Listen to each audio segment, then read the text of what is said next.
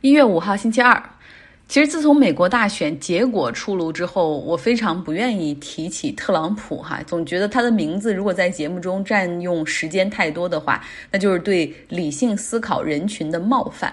我就希望少提他，直到他彻底消失为止，因为就剩十几天了嘛。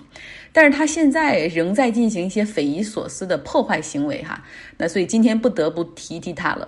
他亲自打电话给美国乔治亚州的州务卿的办公室哈，要他们帮助自己翻盘。这个电话长达一个多小时。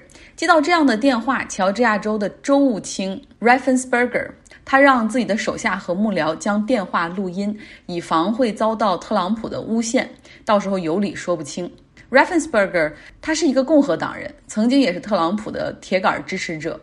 特朗普在电话中让他去找一万一千七百八十张选票，来帮他在乔治亚州翻盘。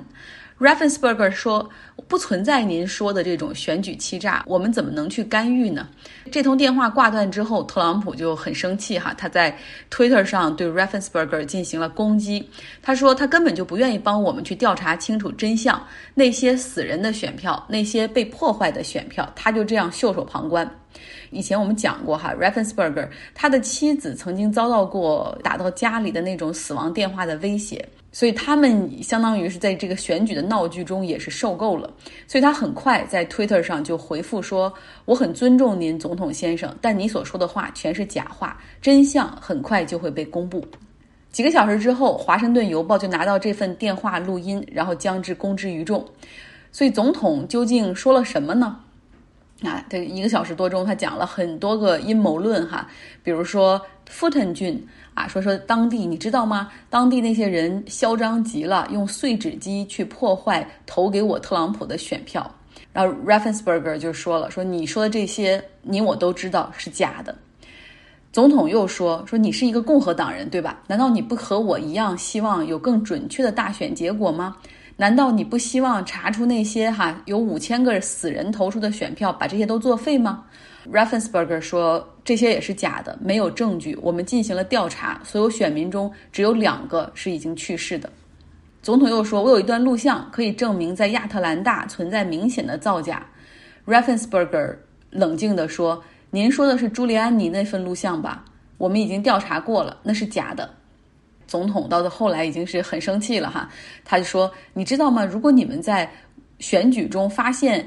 选票有舞弊的情况而不进行报告的话，那是违法行为。你这是用你自己职业生涯在冒险，你知道吗？所以已经能听出一些威胁的味道了。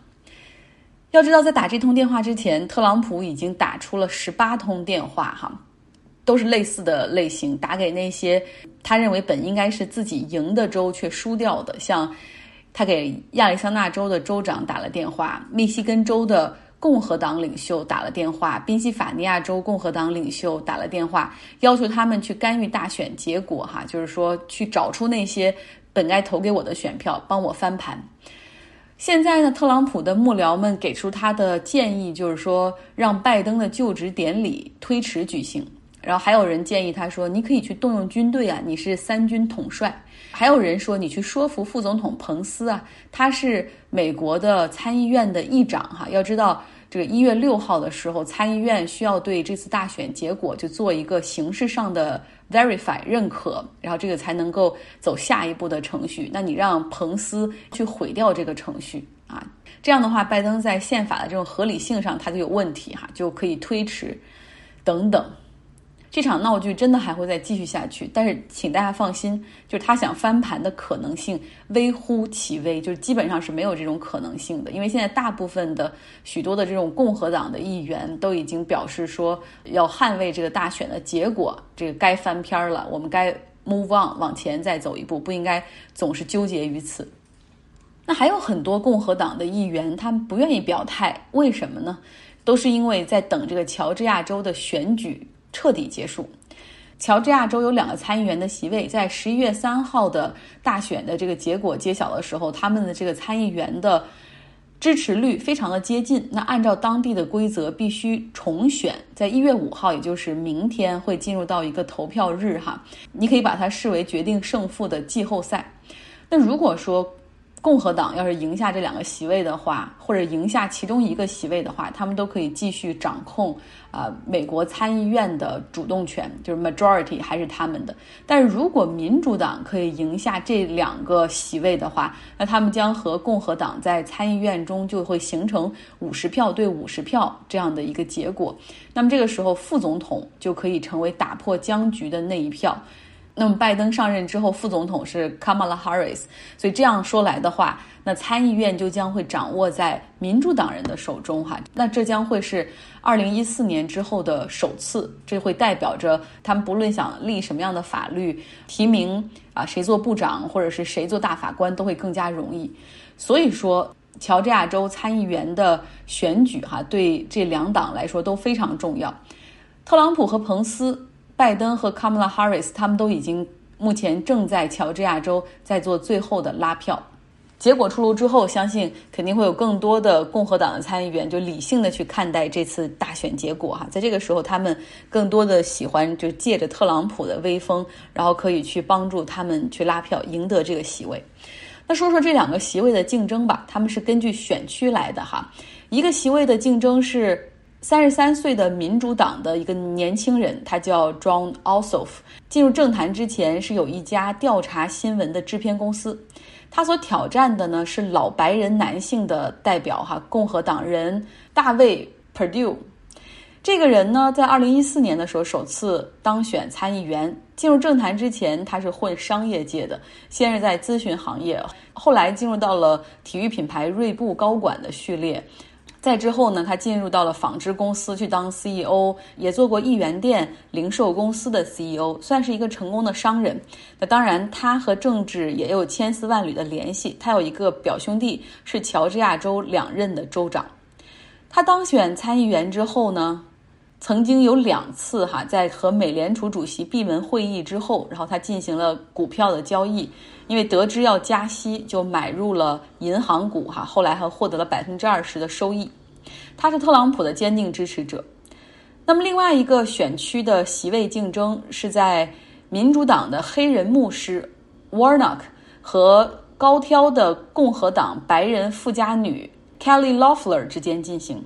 后者是在二零一九年的时候当上参议员的，因为当时这个乔治亚州这个选区的参议员要退休，那么根据规则，州长是可以任命任何人的，所以州长就任命了这位女性来接替，所以她只当了一年多的参议员。在进入政坛之前，她是在金融圈工作，她丈夫是这个华尔街呼风唤雨的纽交所的主席。Loeffler 他的捐款也主要来自于金融行业，哈，像对冲基金、私募股权基金等等。他当选议员之后是紧紧地抱住特朗普的大腿，包括他现在的竞选口号也是“我在参议院的时候百分之百支持了特朗普的所有决定”。不过这种显然是政治投机，在捕捉他这个选区里选民的心理。没有进入政坛的时候，他还是一个挺积极的，有点偏自由派的人士，哈，捐钱。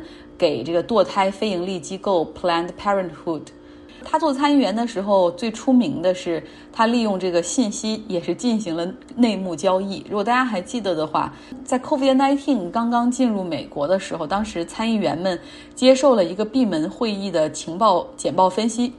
其实当时的信息就是疫情非常的严重，但是这些人呢对外却说没问题哈，不用恐慌。然后私底下，Kelly Loeffler 他就卖掉了自己所持有的酒店股、航空股，然后大举买入了远程办公的这些公司的股票。那么，最终乔治亚州的投票的结果会是怎么样啊？在明天这个时候，也许就会出结果。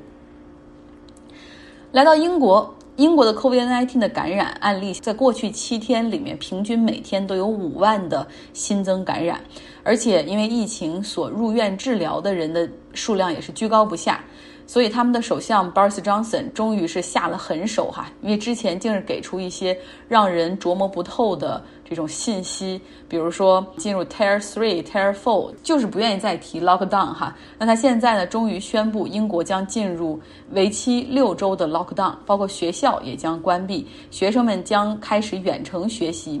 他说，请五千六百万英国人待在家中，拯救生命，同时也为了帮助啊英国的这个医疗保障系统 NHS 系统的医生和护士，因为他们也已经不堪重负了，百姓。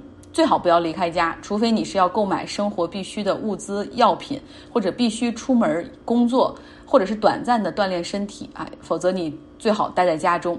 所有的餐厅只能提供外带，但是在外带中呢，不能够再提供酒水外带的服务了，因为很怕这些人又聚集在哪儿喝酒哈。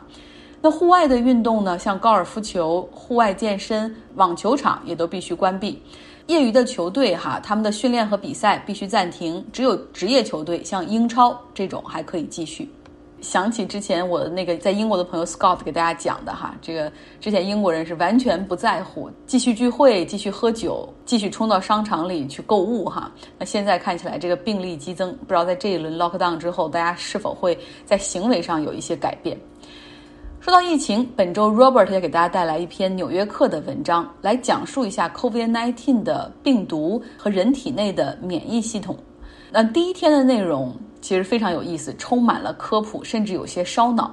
会讲到进化的过程中，像细菌、寄生虫这些生命最底层的链条，它们究竟在这个过程中扮演着怎样重要的角色？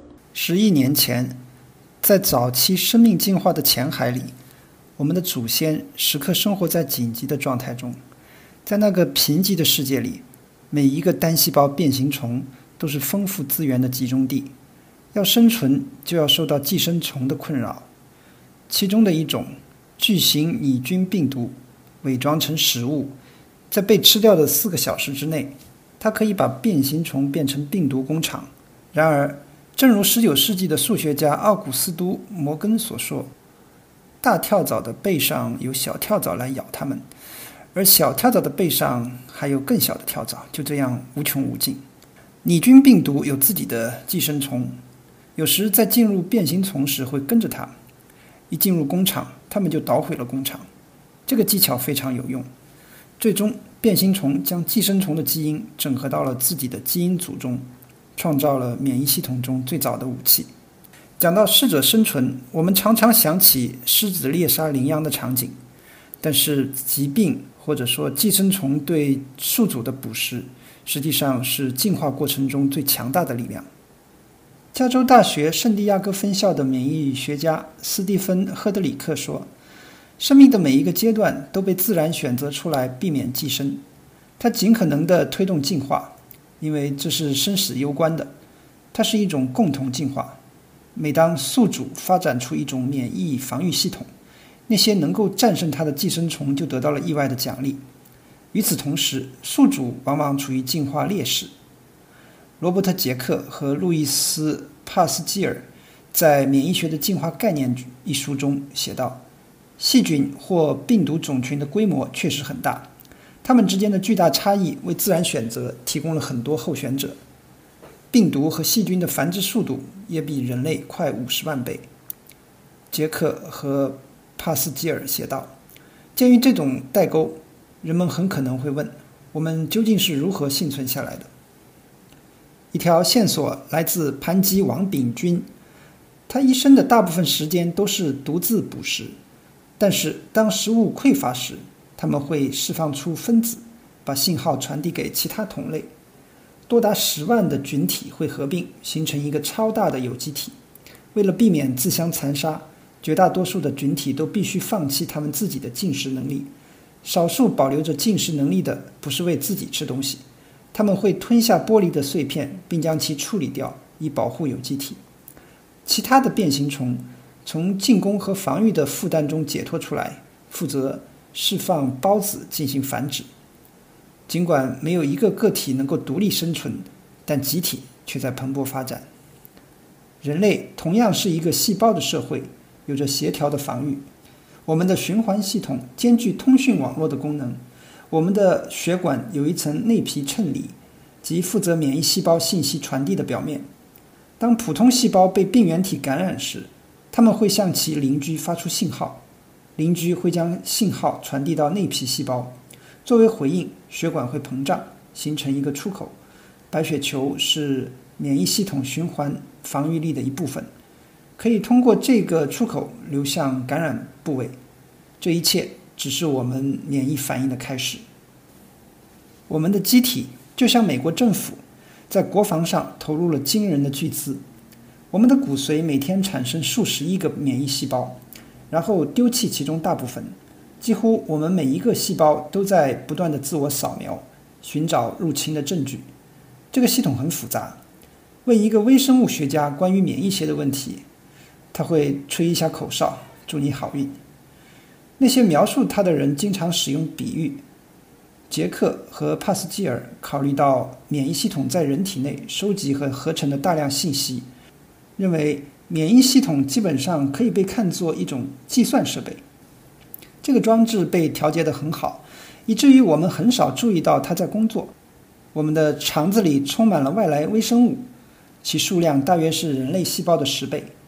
但是好的微生物被顺利地从坏的当中挑选出来。每天我们都有一些细胞会长成癌细胞，但是免疫系统会在它们变得危险之前把它们赶走。非常感谢 Robert，这个系列未来四天还会继续给大家带来。